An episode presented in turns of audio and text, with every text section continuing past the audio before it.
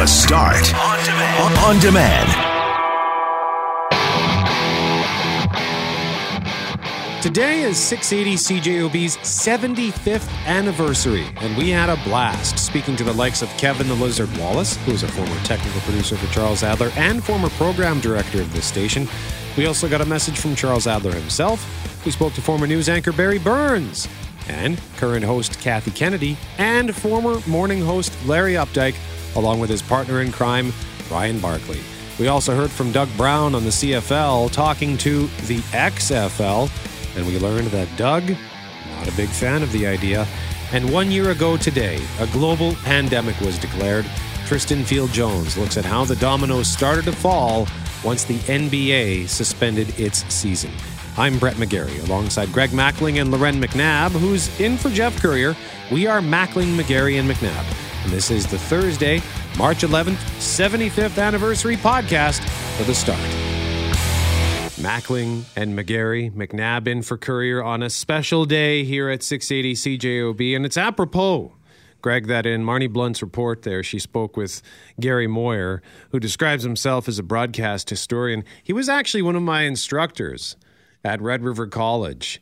And partly because of him, I now have had a 17 year career, 17 years at CJOB, but still a drop in the bucket to the 75 years this radio station has been on the air as of today. It's sort of overwhelming. And I mentioned this yesterday or the day before. If you look out that window right behind you there, you can look down on the building where it all began, where the switch was flipped and 75 years of broadcasting began. And couldn't be more honored to be here this morning. And the list of guests, the list of individuals who have played a part in your memory and your life, in mine, is extraordinary today, and I can't wait to take this walk down memory lane as we look at the past, but set the table for the future at the same time. And let's do that right now in a Milroy montage. This is Blick Broadcasting Limited, 1340 on the dial, CJOB, the station that's working for Winnipeg. CJOB. Good morning, neighbors. This is Chuck Cook inviting you to smile, darn you. Come on, smile. Here is the latest news from the wires of British United and Canadian Press. You'll find you'll never go wrong if you learn to croon this happy tune. It's 680 song. This is Red Alex, and we're here for breakfast with you. There she is. Ringing distance. Eh? The old bell. Dial CJOB. Sports. This is Ken Nicholson. It'll be my pleasure to describe the play-by-play of the Winnipeg Blue Bombers in the coming year. Tell you the truth, I'm scared to death heading into this my first broadcast of a pro football game. We give you the whole story at 25 after the hour, and that's why you haven't heard the whole story in sports until you've heard CJOB. Mayor Stephen Juba kicked off this program on the CJOB action line this morning. He's back in the studio with us. CJOB. Almost 34 years ago, on March the 11th, 1946, a similar ceremony to this took place when Mayor Garnet Coulter, the mayor of Winnipeg at that time, pulled a switch which put CJOB on the air. Oh, listen to this. Uh, well, that's like a new Breaking news. Yes. Bulletin, bulletin. Bulletin. Relay. It's a relay. call for Larry. relay. You're listening to Global News Radio, 680 CJOB, Winnipeg's news and information leader. As a resident of Transcona for the first 28 years of my life, I still, to this day, can't decide as to whether or not I should say Plessies or Plessy. I'm the kind of person that will, I get stubborn. I'm sure you're surprised by that. And No. um, You know that saying, just because you can't do something doesn't mean you shouldn't? I mm-hmm. do sing and I shouldn't. And you know, when I started in this business in the early and mid 80s, I mean, you couldn't do a, a remote broadcast, right? You would have to take a whole radio station with you. And, and now we're doing this, you know, a little box the, the size of a, a wallet almost has got me on the air here. All right, so we're going to try to get some of your questions about this answered because the, these government programs are coming at us thick and fast, and we acknowledge that most of you have probably never had to access any of this kind of stuff. So we you're wading into uncharted territory. Hey, Andrew Harris, you're bringing the Grey Cup home to Winnipeg. Oh, man. Kluche retiring. What? That story just ahead Cricket. on your five o'clock. No, not me. It's another Kluche. Oh. Dubois, two on two with Scheifele. He sprints into where the net. Let a shot go. He scores! Pierre Luc Dubois with the game winner. His second of the night. Just 27 seconds into overtime. I say this on behalf of all of us at 680 CJOB. Welcome home. Kyle Milroy produces the best montages. Thank you very much, Kyle. Spine tingling, tear inducing, overwhelming, powerful. The messages in there, oh my goodness. And Julie's jubilation when she had Kluche was retiring is overwhelming. The school bell, so many of us will remember that. Ken Nicholson and his frankness, his honest honestness. I'll tell you the truth, I'm scared to death. Some of the things that jumped out in that. And then, of course, relay, relay, relay. Do you remember the relay? Are you old enough to remember when we did the relay on CJOB? No, uh, pardon me. Yes, but I don't remember. Oh, Yeah, it was just a sort of before cell phones.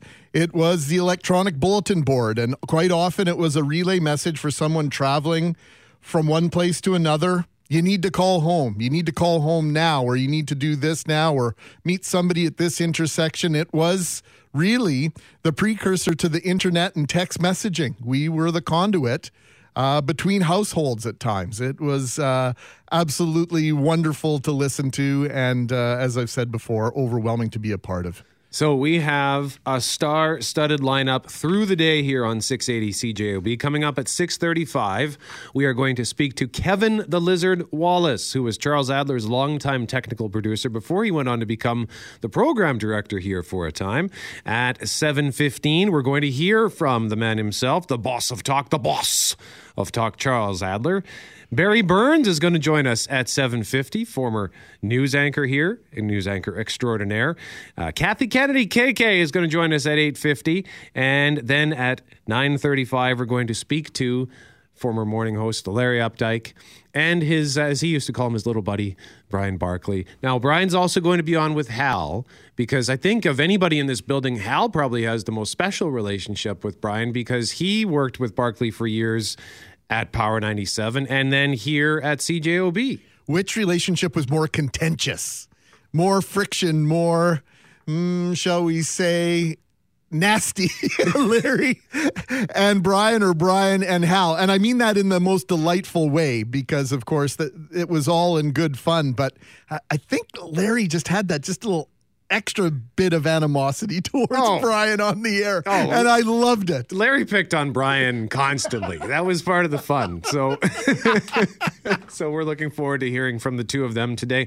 So lots of stuff in the anniversary today, but of course we also can't forget it was 1 year ago today that the World Health Organization declared COVID-19 a global public health emergency and then the following day, March 12th, Manitoba announced its first presumptive positive COVID-19 case. So coming up at 8:30 today, we're going to hear from Tristan Field Jones. He's put together a feature pertaining to sports because as you might remember, it was the NBA I think that knocked over the first domino and that's kind of went everything everything almost overnight went to hell in a handbasket. The Jets played the final game against the Edmonton Oilers in Edmonton in the NHL in the regular season, but in the NBA, they actually walked off the court Yeah. as the game was about to begin. It was uh, surreal to say the least. Mackling and McGarry, you know, we were going to talk here about the AstraZeneca coronavirus vaccine arriving in Manitoba, the rollout starting for pharmacies, clinics, pop up sites. You can read more on that at cjob.com because Greg has put together uh, a little something special regarding the 75th anniversary of CJOB. Yeah, and I'll say this an anniversary marks a period of time. We had the discussion yesterday. Is it a birthday? Is it an anniversary? Well, an anniversary is a celebration of longevity, a reflection of how we got here. And yesterday, my mother and father in law celebrated 48 years of marriage, an anniversary marking, celebrating the longevity of their relationship. And today, as we mark the 75th anniversary of CJOB's first day on the air, it might feel like we are just celebrating us, the us being the entity, 680 CJOB. If I may, I would like to suggest that today on these airwaves that we are celebrating a successful relationship, a 75 years long relationship between CJOB and Winnipeg and Manitoba. 75 years shared between the 50,000 watt blowtorch and those who choose to be part of our radio family. You welcome us into your homes, your vehicles, your workplace, your campgrounds, even on vacation. It will sound hokey or maybe even disingenuous to some ears, but the truth is this we are just talking to ourselves in a small room without you. Without you, this relationship does not exist. And by extension, CJOB does not exist. We thank you. And as we reflect upon this time we have spent together, please know that today we celebrate you. We celebrate the time shared, the historical moments marked, the collective sorrow, the collective achievements of our community, our city, our province. Today, and quite frankly, every day, we celebrate our time together. Like any relationship, the one between 680 CJOB and you, the listener, evolves. It has evolved, it's changed over time, but I can tell you this. The commitment has never changed. Our commitment to you is to be here, to be here when you need us, to be here when you count on us, to take you to the places you need to be, but can't go yourself, to be here to share your stories. Some of the best relationship advice I've ever heard came from the classic TV sitcom All in the Family. Edith Bunker told her daughter Gloria that the key to a long, successful marriage was to never be out of love with one another at the same time. Today marks 75 years since the switch was flipped, a 75 years long invitation to meet, to gather virtually, to converse, to share, and yes, to disagree. If you're inclined, if it's safe to do so, raise a glass, a cup, a bottle of your favorite bev- beverage, and here's to 75 more years and to never being out of love with one another at the same time. If you want to see some great blast from the past pictures as well, go to our 680 CJOB Instagram. We've pulled out some gems, just amazing stuff. Make sure you follow us there as well. It's an exciting day here at CJOB, 75th anniversary, and we're about to talk to our first guest, our first blast from the past. But coming up at 707, Ladies and gentlemen, this is the XFL. GMAC, what is happening? Well, we don't know. That's why I take a deep breath there. We don't know. We all we do know is yesterday the CFL and the XFL acknowledged the fact that they're having conversations about things they might be able to do together somewhere in the future. And Bob Irving didn't mince too many words when he responded to how he felt on Hal's show yesterday afternoon. Somebody from the XFL, and it could have been Dwayne The Rock Johnson or one of his henchmen, contacted the CFL and said, Hey, what's up there, you guys? Why don't we talk about some synergies and some things we could maybe collaborate on? You know, it's sort of an innocent conversation. And so now it's getting built in the minds of a lot of people into something I think, Hal, more than it is. So, who are we talking to at 707 on this? Doug Brown, of course, uh, the color al- analyst on Blue Bomber broadcast, former CFLer and NFLer, CFL, uh, all time great Doug Brown. Now, as we celebrate our 75th anniversary, it is an exciting day. It is truly an honor to speak to the man we're about to speak to because for years, he was the man behind the glass, the operator, the technical producer extraordinaire, the man of sound, the right clip always at the right time. And at some point, he became the boss. And as a listener, the man affectionately known as Lizard became a part of my life intimately on September 11th, 2001. It was a day which changed so many things about how we've lived since. It was a day we will never, ever forget. I know that day had a profound effect on Kevin Wallace. We say good morning to the one and only Lizard. How are you, my friend? Hey, good morning, Greg. Uh, great to hear from you and from Brett. Uh, really appreciate it. It's a great honor to be back on uh, the CJOB airwaves. Huge. Well, well, it's an honor to to reach out and to be able to connect with you because you're about to do a morning show yourself. I am actually. I'm calling you from the studio of 99.7 Sun Country on my own uh, broadcast mic at the same time. Fancy. That technology. and you're in High River, Alberta. I am the home of the birthplace of Alberta's only prime minister that was actually born in Alberta. That would be Joe Clark. Always uh, quick with the uh, with the trivia, uh, Kevin. Hey, let's ask you. Let's ask you about uh, September 11th and that effect that it had on your life because. I, for me, that's as I mentioned, was when I got to know you uh, as a listener at that time, because we, we, we learned a lot about you and and it had a long term effect on your life. It sure did. September 11th changed all of our lives. It affected mine permanently in so many different ways. Uh, life got uh, super serious at that moment, and uh, I think it changed all of our lives, especially those of us that were watching it happen, especially when the second plane hit. Uh, that's when everything changed. Everyone in the newsroom knew it, and we acted accordingly. There was one thing great about working at CJOB, and it's a great pri- privilege to be on these airwaves. Uh, there's a level of expectation at CJOB from all the professionals that work there. And then when something like that happens, there's a whole new level, and everyone steps up. And it was amazing to be part of uh, the people that we worked with at that time. It was a day that none of us will forget.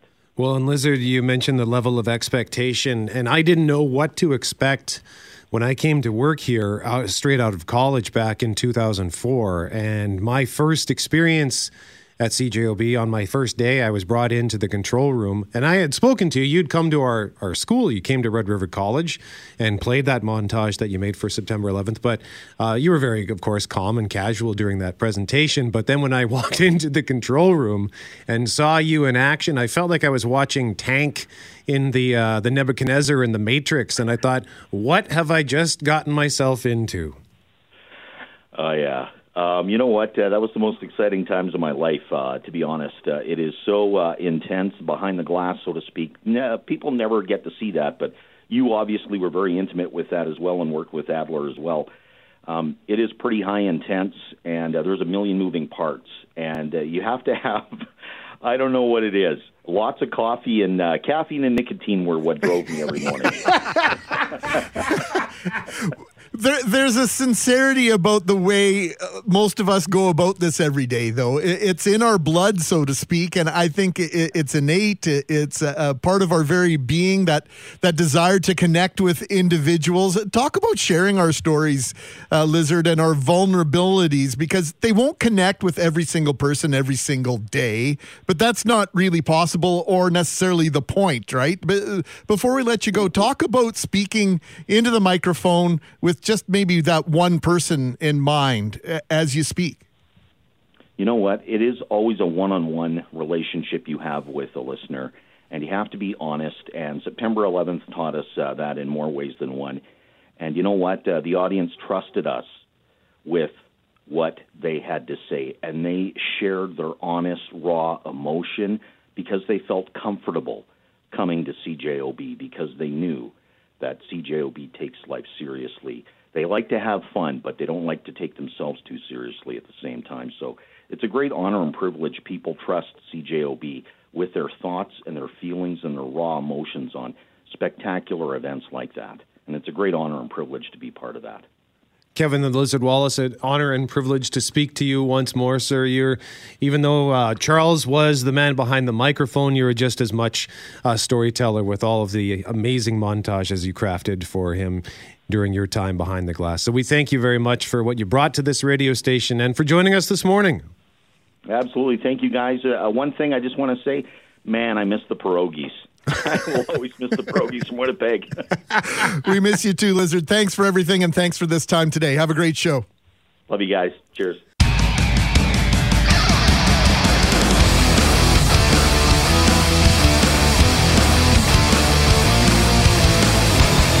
Since it's CJOB's 75th anniversary, we want to talk about what was your favorite birthday party? Best birthday party you ever had? Tell us a story at 204 780 6868 for your chance to win two tickets to the Zoo Lights Festival at Assiniboine Park. We've got Jeff Forte here, Jeff Braun, Cam Poitras. Poitras, why don't we start with you, sir? Well, I'll start with my worst birthday. Actually, uh, it's the Oh. thing that sticks in my in my head the most. I, I was a young kid, maybe three or four, and it was me and my brother.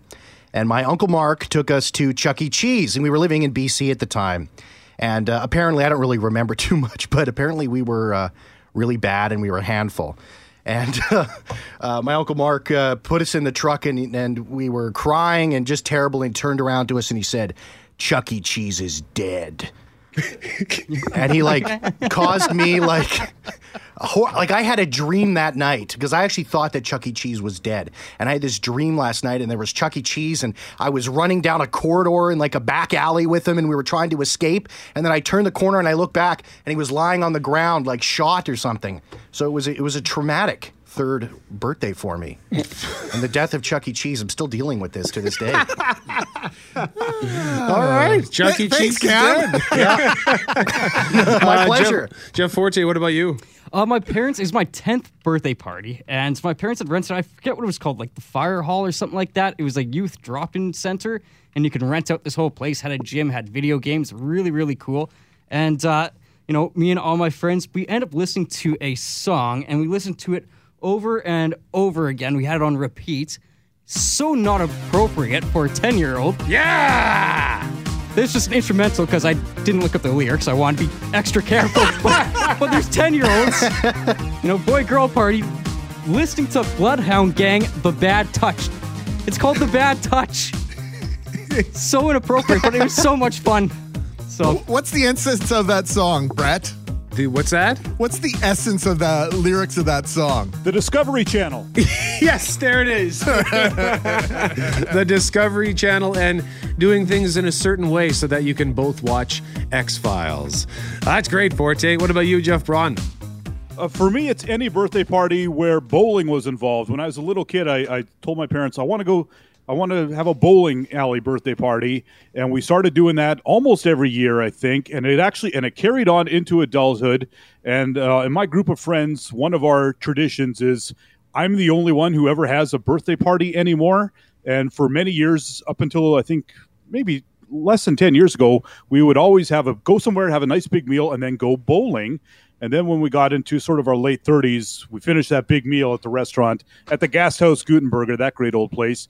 And everyone was sitting around looking at each other and was like, I don't think I can go bowling today, man. I'm too full. So we've cut out the bowling just because we, you know, gorge ourselves on a delicious meal and we just don't have the stamina for both anymore. But got a lot of great memories of bowling alleys. I don't know what it is about bowling, but I, I just love it. I just think it's a always a great birthday party idea. I never went to Gasthaus Gutenberger, and I've always been sad because you have been raving about, about that place for years, and now it's gone. Greg Mackling, what about you? Well, I, I could pick from a, a few. I've been lucky to have some real killer shakers over the years. My 40th was great. My 50th had a great time. First time was able to have uh, CJOB legends in my kitchen. It was something special to have uh, people from work at my birthday. But I guess it was my 21st birthday. It was sort of my first unofficial broadcast. so to speak. It was at Chi Chi's, of course, on a day off. Had about 25 people there, and uh, the libations were flowing. And uh, I stood up and, you know, did a little bit of a speech and proceeded to say something about every single person at the table. There were about, like I said, 20 to 25 people there. It was much longer than it should have been, but uh, memorable nonetheless. So now I have to be reminded that I'm not allowed to say something about every single person in the room at celebrations like that. Every single person. Every single person. Oh, uh, my brother Kevin at my wedding, just uh, he kind of whispered, "There are almost 200 people here. You're not. No, I'm not gonna go through the list." For me, it was probably my 20th birthday. Um, my buddies joined me at my parents' place uh, in Transcona before we walked over to the Oak, which was Bullwinkle's at the time. And I can't remember what day of the week it was. I think it was a, it might have been a Monday because drinks were like a dollar twenty-five at the Oak on Mondays. And um, I remember doing a shot of Prairie Fire, which was not fun. And uh, I remember dancing to the Backstreet Boys, everybody. And then I remember after the bar walking back home, crossing the field at Regent Park, a Cole Regent Park, and I think at one point we grabbed a swing set out of somebody's yard and dragged Oh, it into the word. field because we were mature like that. and it was just a fun time, and it actually was the benchmark for a number of my friends for years when we talked about best birthdays. They're like, Brett's 20th. Everybody just had a blast. And uh, for me, that was sort of the the golden ticket, as it were, of birthdays. It's all been downhill since then. So. Does that does that swing set still live in that abandoned field? No, or- no, it, it, I think I think it found its way home pretty quick. We that's didn't move. We didn't move it that far. We were Good just uh, just goofing around. So text us your story 204 780 6868. GMAC, I'm assuming there's a clip here with exclamation marks. Oh, plenty. Did you put this in? I sure did. Would you like to tee it up, or shall I just press play? I don't think it needs any introduction. Just press play. And isn't it right that you guys got into a shoving match outside my studio door? Oh, don't drum up any more excitement. Long-haired owl, and as take far- a long walk far as I off a short pier. Long head Al, take a long walk off a short pier. That's the voice, the accent. Peter Warren joins Loren McNabb at 10:30 this morning. Conversation with Bob Irving, Peter Warren, and Loren. So many people looking forward to the return of Peter Warren to these airwaves. You only have three hours and 23 minutes to wait. As you quite likely know by now, discussions between the CFL and XFL about a potential partnership are underway. And the president of the Winnipeg Blue Bombers says it could be very good news overall for the Canadian League. Look, you know, we love our game and we want to strengthen it, and and you know, I think we would be crazy as a league not to have conversations with with groups like this that that can strengthen our uh, our league and and you know see how we can grow the game of football in Canada as well as in North America and around the world. Some might disagree with that take. If you love, like, or somewhat follow the Canadian Football League, you likely have an opinion on how far these discussions should actually go. Doug Brown played in the National Football League. He's a Canadian Football Hall of Famer, of course, member of our broadcast team on CJOB. I saw your tweet last night, Douglas. Pretty definitive, definitive statement on your part. Uh, what would you like to say? Uh, I mean, I hope it's just for discussion. So let's put it that way. I don't see really what's in it for the, the Canadian Football League. Um, it's it's you know it's the XFL that hasn't really done anything outside of survive uh, a, single football season. Uh, this is already their third go round, and in my opinion, they need the CFL a lot more than the CFL needs them. Obviously, the CFL is looking for some sort of cash infusion, I would guess, but I just don't see what the trade off is. I mean, we remember uh, how poorly and how badly it went as a member of the a former member of the CFL Players Association when the CFL had teams in the U.S. Uh, from '93 to '95. I didn't even start playing here until 2001, and I was still in these meetings with the Players Association. You would still hear about how uh, that disaster set the Canadian Football League back financially. You know, decades. It was they were still reeling and recovering from from that expansion into the U.S. that went so poorly. So I don't think U.S. viewers are interested in watching, uh, you know, Canadian teams and Canadian fans. And obviously, they've demonstrated and and and proven that the XFL doesn't have a viable audience down there. So, I mean, it's exciting, I guess, that Dwayne Johnson is heading it up. But unless you're thinking about having a Royal Rumble at halftime, or uh, you know, he gets to write himself into a, a script of the Labor Day Classic where he runs down Gainer the Gopher or something like that. I, I just don't see the viability, or the. It, it doesn't make a lot of sense to me. You know, it's a it's a big name with a huge social media following, but it's the same story that has failed time and time again in in the U.S. and that's the XFL. I mean that. First of all, come up with a new name if you want to uh, talk about having discussions with the CFL because the XFL as a credible football name is not there whatsoever. Uh, whatsoever. And I just think associating with that right now is is a bad, bad look for the Canadian Football League. So you talked about the the expansion to the U.S. in '93. CFL heads to the U.S. with a move culminating in the Baltimore team playing in two consecutive Grey Cups, winning in 1995, and for all intents and purposes, moving to Montreal the following year. So was the best thing to come out of that U.S. experiment the CFL's return to Montreal? Yeah. Well, I, I would think for every good thing that happened from uh, the U.S. expansion for the CFL from 93 to 95, I'd say there's probably about 30 bad things that, that went down. And you just look at the numbers and the, the financial catastrophe of what that was and, and how the, you know, the CFL had its hands and fingerprints all over it. It just wasn't, there's a big problem in the U.S. for football that isn't the NFL.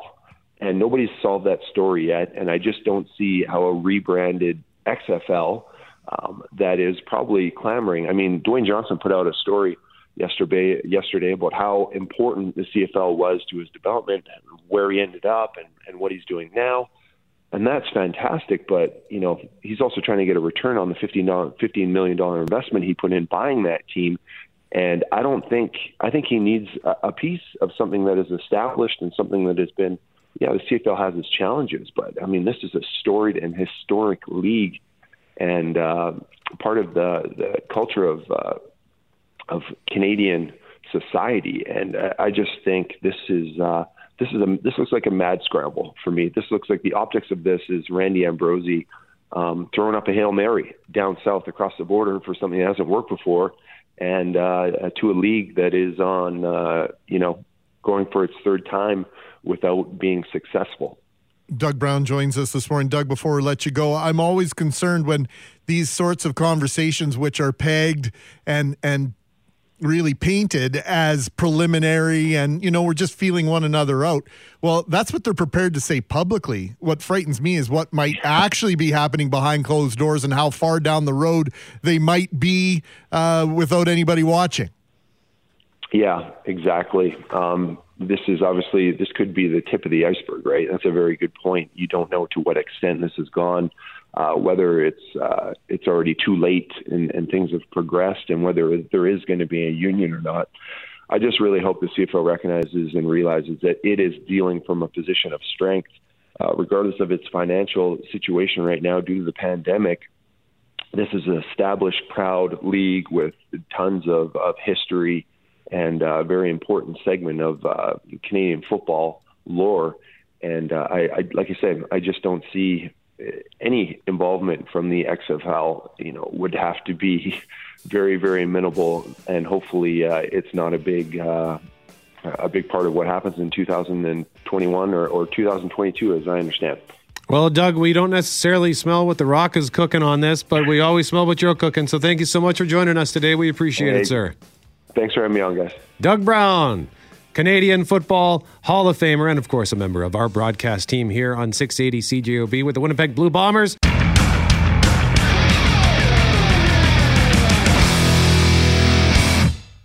Mackling and McGarry, McNabb is in for Jeff Currier. We are going to hear from many voices today on the 75th anniversary of CJOB. We already spoke to Kevin the Lizard Wallace, who was the technical producer for Charles Adler and eventual program director here at 680 CJOB. And GMAC, you got a message last night. We were hoping to bring him on live, but he hosts a show from 9 until midnight.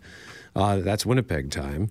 So morning's a little early for him now. Yeah, West Coast is home to Charles Adler now. He left us several years ago for uh, Lotus Land. Charles Adler said, uh, GMAC, I, I can't join you guys. That's too early for me these days, but I will put something together for you.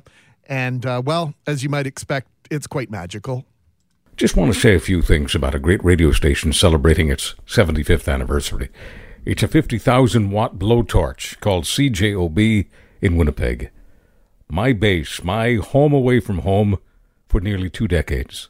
I got to work with some great broadcasters, among them Bob Irving and Kelly Moore, Jeff Currier, Kevin the Lizard Wallace, Vic Grant, Hal Anderson, Garth Buchko, Barry Burns, Larry Updike, Richard Cloutier, and Brian Barkley, and Greg Mackling, and Brett McGarry, and so many others. But the most magical part of the experience was meeting Manitobans everywhere devoted listeners to the radio station. Many of them had listened since the very launch, just after World War II. Many things have changed over 75 years, but not the people's love for their radio station, which has been their source for events happy and sad and everything in between. I'm so proud to have CJOB carved into my personal biography and will always be appreciative of the overwhelmingly positive feelings Winnipeggers, Manitobans have toward the radio station. So, happy birthday to my family in Winnipeg. 680 CJOB. Happy 75th anniversary. The boss of talk, Charles Adler. Sums it up the only way Charles can, emotionally, succinctly. And uh, Charles, we, we owe you all, we all owe you, should say that in the proper fashion here, a debt of gratitude uh, for your work over the years and and your mentorship uh, means the world uh, to me and Brett. I know you spent a lot of time with Charles Adler over the years.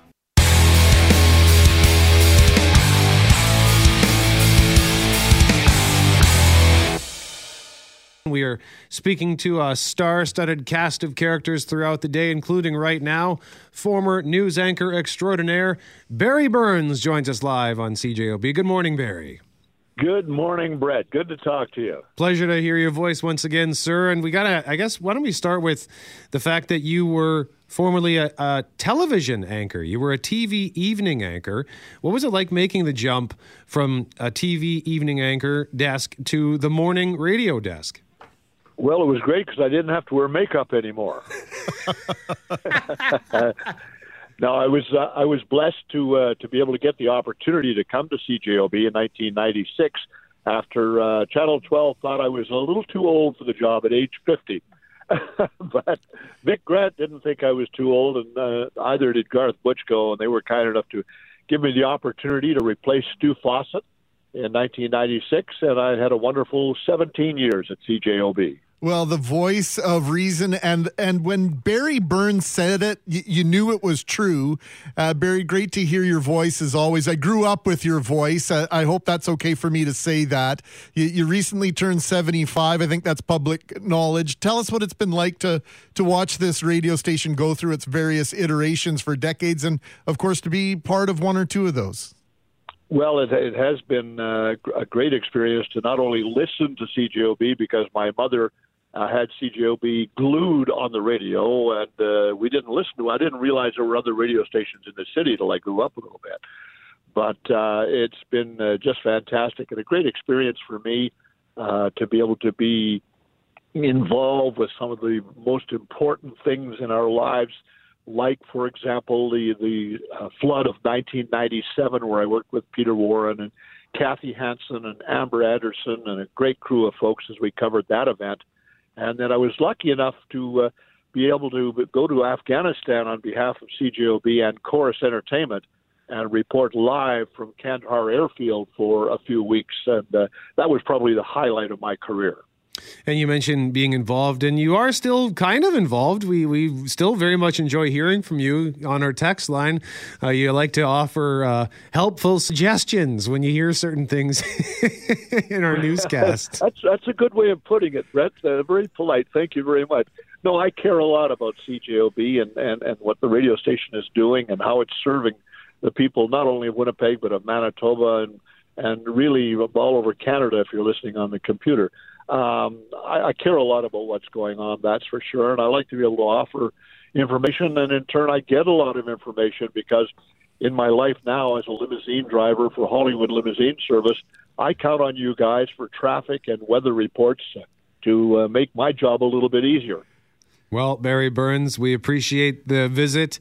And uh, thanks for everything that you brought to this radio station and for everything that you taught uh, young. When I was just a young pup, I learned a lot uh, from you when I first started here. So thank you for everything. Well, Brett, thank you very much. And thank you to Vic Grant and Garth Buchko for giving me the opportunity to join the family at CJOB. Barry Burns joining us live on the start, former morning radio anchor extraordinaire.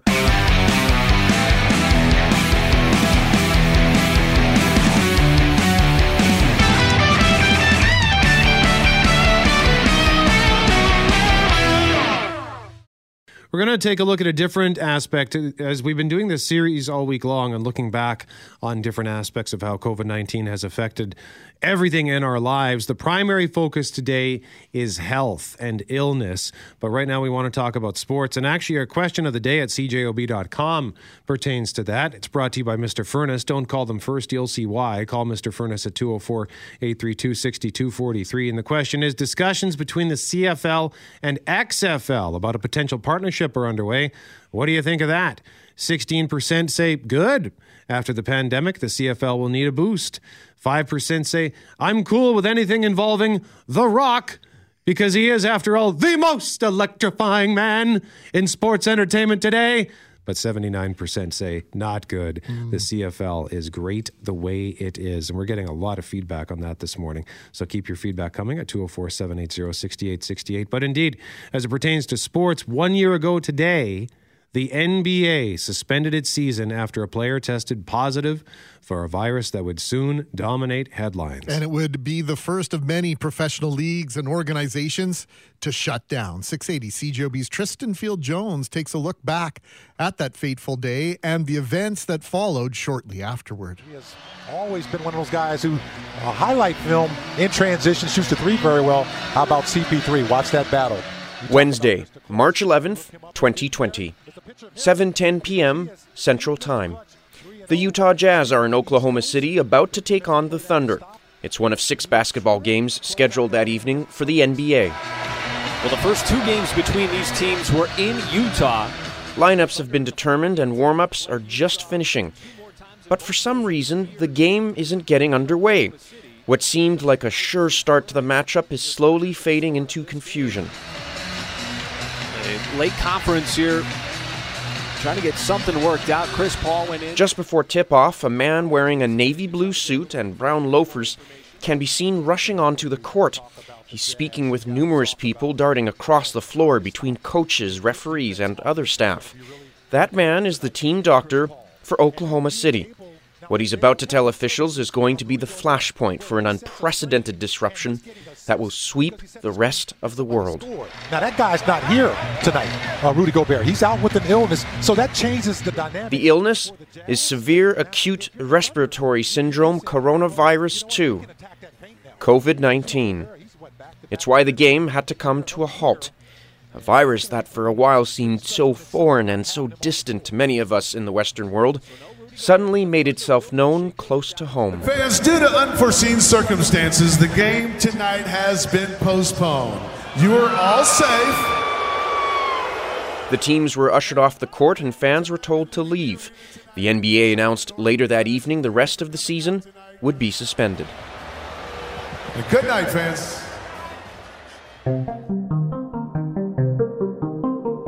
The following day, the National Hockey League would also postpone games. The NHL had plans to play games without spectators, but mid afternoon it pulled the plug.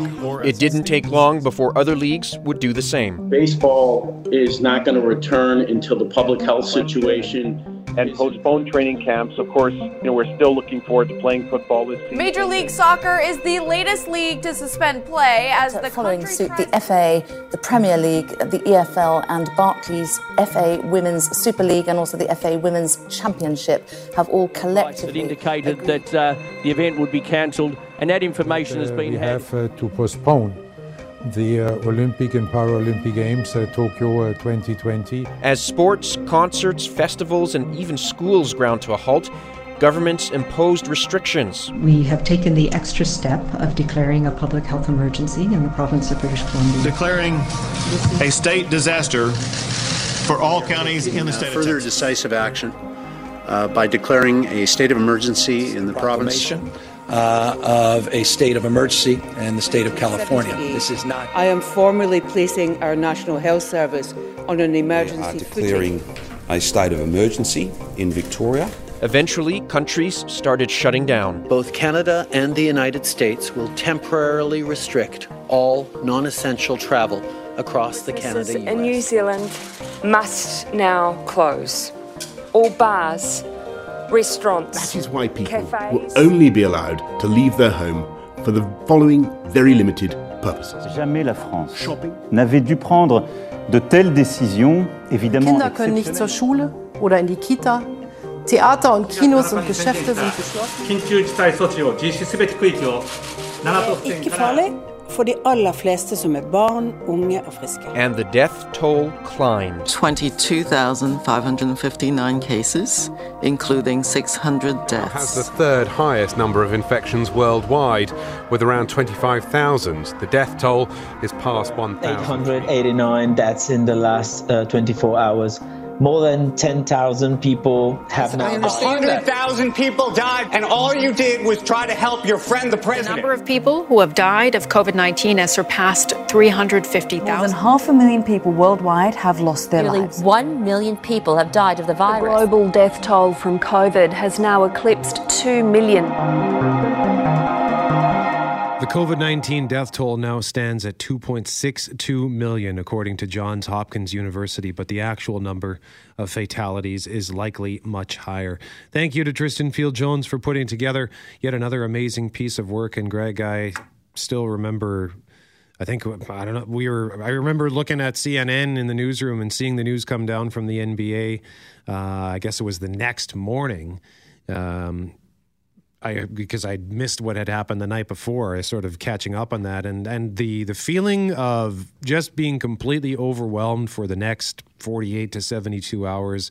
I almost had a breakdown, man. I I didn't. I was having a hard time processing what was happening, what we were witnessing. In that clip from the basketball game, you hear uh, a voice cry out in disbelief and you know be easy to mock uh, that voice but really it was echoing uh, the thoughts of millions of people across the world wondering what on earth is going on. And boy oh boy did it ever set the table for something that we couldn't imagine. And listening to that piece you could hear the different leaders from around the world speaking in different languages. And I was reminded of our weekly visits with Davide and Padua in northern Italy. Mm. As Italy was the epicenter of the virus for so long. And that feels like a lifetime ago already, doesn't it? Yeah, you're right. It does. We spoke to him several times. And I think in there were three weeks in a row where we checked in. Yeah, they were on complete lockdown. Uh, the stories uh, from something that was happening over there. And here we are a year later. Mackling and McGarry. McNabb is in for Jeff Currier. She's actually going to join us just after 9 o'clock. And a reminder, she is going to be talking to Peter Warren just after 1030. And Greg, we are getting flooded on our text line at 204-780-6868 with all kinds of great memories of CJOB. I'd like to share this one with you. In October 1998, I was working at St. Charles Country Club. And it was just days before Peter Warren retired. And he's there for a quiet dinner with, get this, Premier Gary Filmon, Gary Doer, and Mayor Susan Thompson. That, that's quite the group. I asked him for an autograph for my mother in law, and he gratefully obliged. The next day or so, on October 30th, was his last day. That morning, I took my very pregnant wife to an ultrasound appointment as we were expecting twins. The doctor said, Go home and get your overnight bag as we need to take the twins out today. So we're excited as uh, we're about to become parents. I started calling my family to tell them, and I call my sister and say, Guess what? It's Peter Warren's last day on CJOB. And oh, yeah, we're having the babies today. So thanks for the memories. Thank you, Sheldon, for sharing that with us at 204 780 6868. You never know how you're indelibly connected to one thing or another and someone who is indelibly connected to this community through many years of broadcasting in Winnipeg is the one, the only KK, Kathy Kennedy, joining us live on the start. Hello there, KK. Good morning, gentlemen. Uh, happy anniversary. Indeed, it is a happy anniversary, and it wouldn't be complete without hearing your voice, one of the smoothest voices on Winnipeg airwaves. Now, you have, I'm not going to ask you how long because I don't think that would be very gentlemanly of me to ask that. But you have been on the air for quite some time in this community. CJOB, what do you have to say about CJOB? Well, you know what? And when you and I were texting last night, Brett, I, I started to think about all the stories that I have been able to cover on uh, 680 CJOB and because I, I thought I'd highlight just a couple real quick, but I realized there, there are too many. And, and, and I just want to say this you know, this station, more than any other, arguably, I think, has brought the power to the people. And what do I mean by that? I mean, CJOB has been the conduit for over seven decades now for people across the city, the province, the country, and in fact around the world to tell their powerful stories. So whether that is flooding in Westman and how it affected farmers, whether it is Premier, former Premier Greg Selinger facing a leadership review, whether it is Randy Bachman talking about his brand new album and the influences Winnipeg has had on that album. We have been there to tell those stories, and I am so darn proud to have been a part of it. KK, I just got a text message on my phone, and it says simply this KK, the queen of radio. Winnipeg loves her. As a woman, it makes me so proud to have her voice on the radio and I couldn't echo those sentiments and, and say them better myself. Uh, we have so much shared history, Kathy, and, and you and I over the years have discovered some incredible things that we share in our past that we didn't realize. But I started serving you at Chi Chi's. I met you as a server, and you and Tom McGoran and Joe Aiello would come into Chi Chi's and I thought you were just the greatest. And I won't say how long ago that is. And then now to, to be and, and share the air with you from time to time and, and to call you one of my best friends in the world is it just, it's so bizarre how, how life works, isn't it? It, it is absolutely uh, bizarre. And, and that's the other thing about CJOB that I, I, I want to mention. It's the people uh, in front of the microphone and behind the microphone. Gosh darn do we have good people? And uh, you two are two of the best. Kathy Kennedy, thank you so much for taking a couple of minutes to chat with us this morning. We appreciate the time.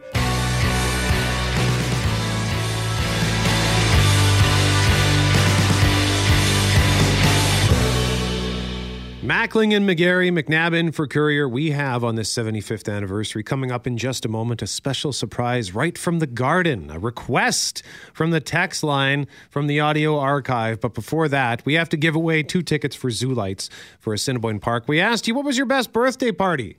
And we got some good stories, but we've only got time to read the winner here, Greg. What have we got? Yeah, just couldn't be any other one. My birthdays in the 1950s, my mom would take me downtown to Eaton's to get birthday cake from CJOB, as my birthday is also March 11th. But what I really remember of CJOB is when I had the, the blizzard of 1966 in Winnipeg, everyone would turn to CJOB to see what was going on, if schools were closed, and if you could get to work, and what was going on with the storm. To this day, anytime there is something big going on in Winnipeg, we go to CJOB for information. All right.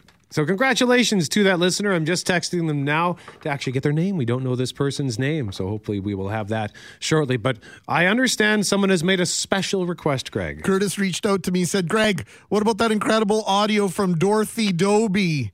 And if you have heard the audio, you know what I'm talking about. If you haven't, perk your ears up and turn it up. This is, uh, and just uh, to give you some extra context, you're going to hear in the background Hal Anderson giggling, Brian Barkley giggling, and I believe Fiona Odlum was there as well. Here we go. I have questions. Uh, my nephew, he brought me these strange looking plants, and um, he called them tomato plants. Right. And he wants me to, you know, he put a big bulb up in the basement, so I water them every day. And um, they're not making any tomatoes. Uh, well, it's too. It's there's not enough light yet, Rosemary. Uh, you have to. Uh, what do you? What, you have a light there for them? Yeah, he put, he gave me a great big light bulb, and then I I let it go on for 18 hours. Yeah. And, and then I turn it off. But it's starting to smell. You know, smell. it doesn't sound like it's tomato to me. I'm I'm afraid, Mark Rosemary. It sounds like it might be something quite different.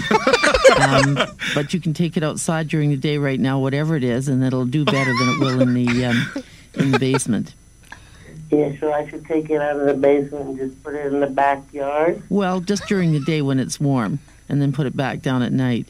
Yeah, because there's like almost forty of them starting to smell up my face. Rosemary, you know what? I think you should be asking your nephew what those plants are. They don't sound like tomatoes to me. well, he told me they were tomato plants. Yeah, I think he might be just not quite telling you the truth. Well, I can get him miles.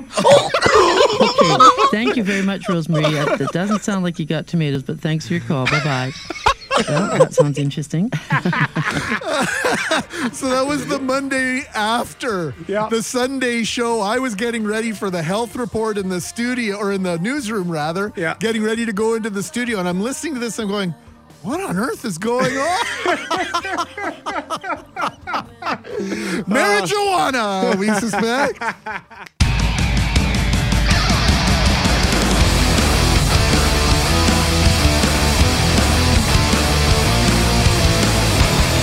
We continue the 75th anniversary celebration of CJOB. And our next guests need uh, little to no introduction, but I'll uh, bring them on this way.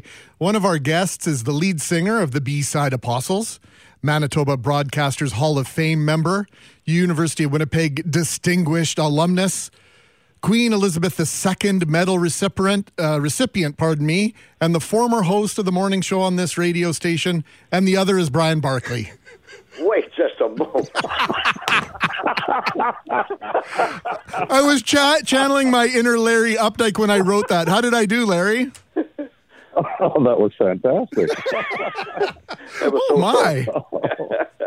Good morning, fellas. Oh, my Great, word.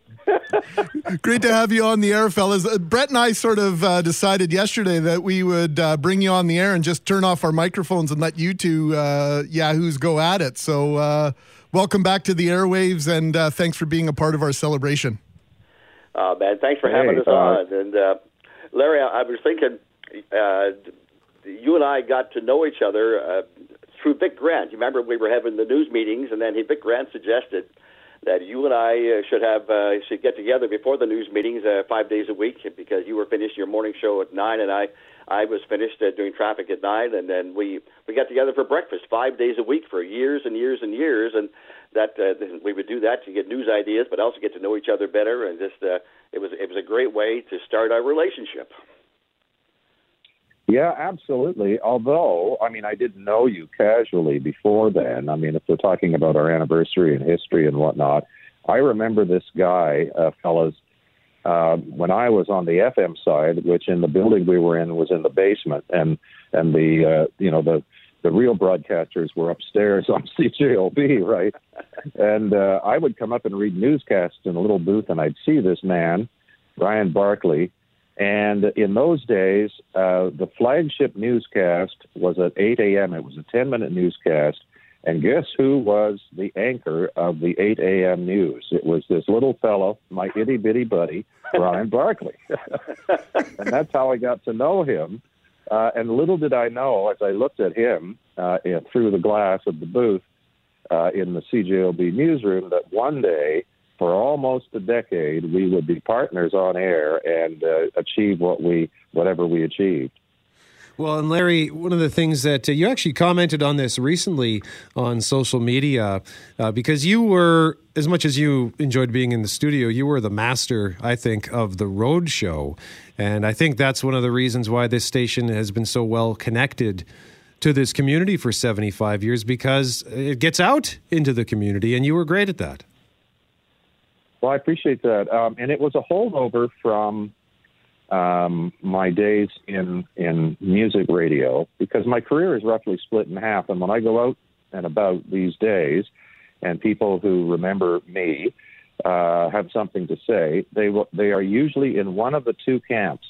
They usually will say, I, I grew up listening to you on various stations where I was a music uh, radio guy, or they will say, I remember you from from CJOB. But one of the things that was a feature of my time in music radio was that the shows I was involved with were always on the road. The program director at the time always put us on the road. So I had a natural kind of affinity for that. And this was detected uh, by our boss, Brian and my boss, Vic Grant, uh, early on. Uh, because you remember the Pan Am Games, you guys are celebrating the anniversary of that not long ago, right? Well, uh, I was out there and I, I said to the producer at the time, get me a long cord. We didn't have wireless mics. Get me a long cord.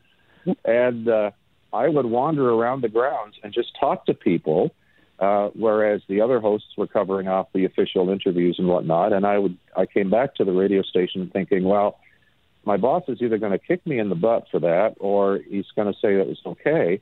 And Vic took me in the office and he says, You are incredible. This is exactly what I'm looking for. And so from then on, that was in his head that when I eventually took the morning show, he put me on the road a lot. And yes, you're quite right. I really enjoyed it. And and it was a unique way of, of uh, meeting a lot of our listeners. So, Brian, obviously, the disrespectful introduction was done in utmost respect because everybody knows Brian Barkley, and I had the great fortune of of traveling with you in the cruiser several times, filling in for you. Thank goodness you had ninety weeks of vacation every year because you, you, you, kept my family fed. So thanks for that. But the, the whole notion of you, you were sort of the face of CJOB to a lot of people for a long, long time, being out in that traffic cruiser. And God help you if you ever forgot to use your turn signal. oh, it's true. There's, there's, there's even so many folks that I meet now that uh, remember seeing me in the car. They, uh, they would uh, drive by in the rush hour and they would see me and they would recognize me. And of course, I wouldn't know who they were, but uh, I get spotted oftentimes, and they they would just tell me that they recognized me in the car because I put on about.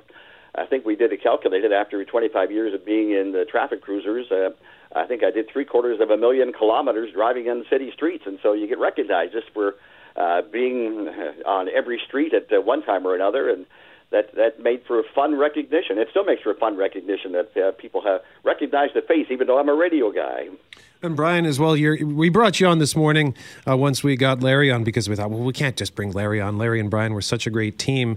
But you and uh, Hal made this observation yesterday, and you're going to be joining Hal again this afternoon. I don't think there's anybody in this building who's worked with more people than you because you, while you were doing traffic on CJOB and essentially co-hosting to a large extent. You were also doing traffic on Power, and then eventually you formed a relationship with Hal too.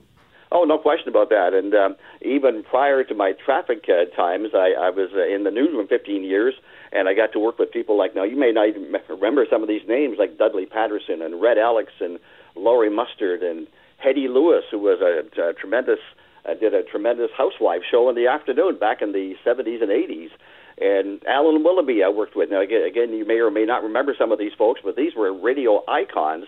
And when I started back in 1976, uh, I was just a kid in the in the newsroom. I was in my mid 20s, and all these folks had been there for decades.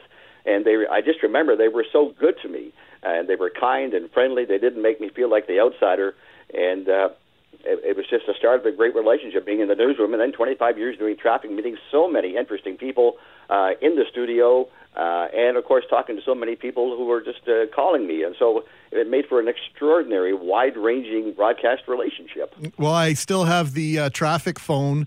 781-1320 it's still brian barkley. It's still your number as far as i'm concerned brian. So uh, you have that legacy for sure. Larry uh, when we kick this off uh, the... yeah let me let me okay go let ahead. me, let me jump in here for what tell you a funny story because Brian was revered, not you know, not just for his personality and whatnot. I mean, you're, you're absolutely right. He was the face of this radio station for a long time, but uh, he was also uh, respected for his knowledge and his reportage and you know all the rest of it.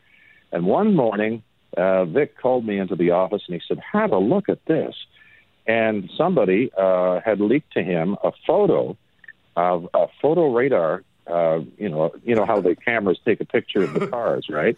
And when you get a ticket, he says, "Have a look at this." And I looked and I thought, "Oh my gosh, it's the it's the traffic cruiser, right?" well, it was a Sunday morning, and Brian was in a rush to get to church.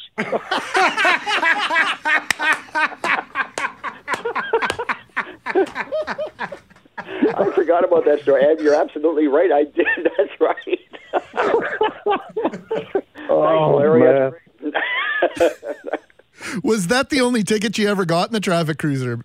Brian? I believe it was. Yes, I I, I did get uh, one other. Uh, oh, it's a funny story. I was going home after work one day, driving in Osborne, and uh, I got pulled over by a police officer and got a ticket.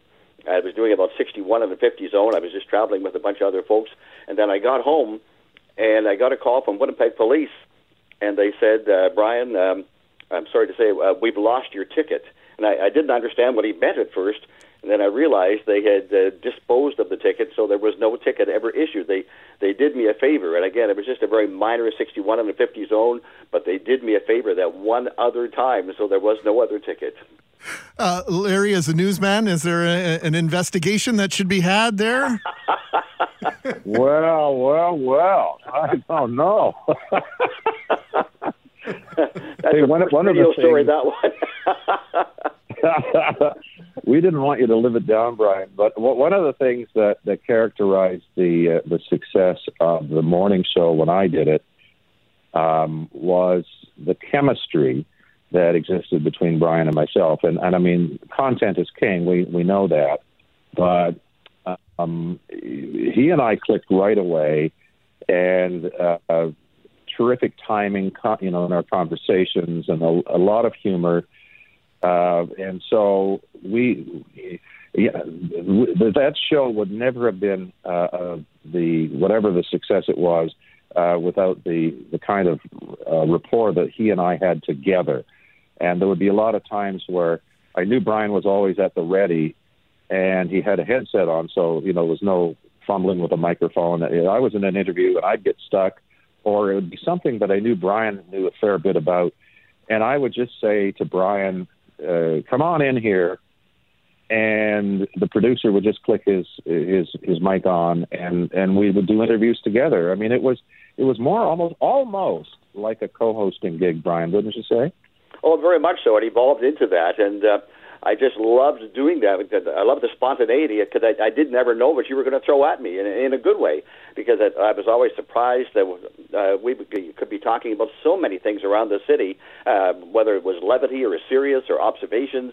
And you would bring me in for uh, some of the interviews, and it was just I enjoyed the spontaneity and and the variety of things we did. It was a huge every day after the show. It was just a highlight to to. Uh, uh, talk about the things we had done. I mean, virtually every day was just a highlight day for me. Well, you two gentlemen are amazing highlights of the storied past of this radio station, and we very much appreciate you taking a few minutes to reflect on that this morning. Larry Updike, thank you so much for joining us, sir.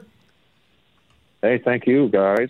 And Brian Barkley, thank you very much, and you'll be back with Hal this afternoon, right? I shall indeed. Uh, great, to, great talking to you guys. Thank you. All right. Brian's going to be back on with Hal once again at 12:30 because of course the two of them also had a lengthy relationship. First when Hal was on Power 97 and then when he took over for Larry Updike on the CJOB Another morning split show. shift That's for right. Barkley. Imagine that. he just can't escape the split shift on CJOB. We roped him into another one. And you know, when we're listening to those old clips, we're the one that you turn to, CJOB. Man, did I ever love that slogan and just the way it was. Oh, fantastic. Great memories this morning. Thanks for uh, being on board, everyone who sent their memories to us this morning at 780-6868. McGarry, so uh, privileged to do this with you every day. Extra special today. Yeah, I uh, just want to quickly say that you know when I it took me a long time. It took me over ten years to drop the feeling that I was the new kid around here, and I think I always felt like the new guy because of all of the great people who worked here, all of the veterans who worked here. So it is not lost on us to acknowledge that the honor and privilege that it is to sit in these chairs and speak to you every day listening to CJOB. Thank you for making CJOB a part of your life for 75 years.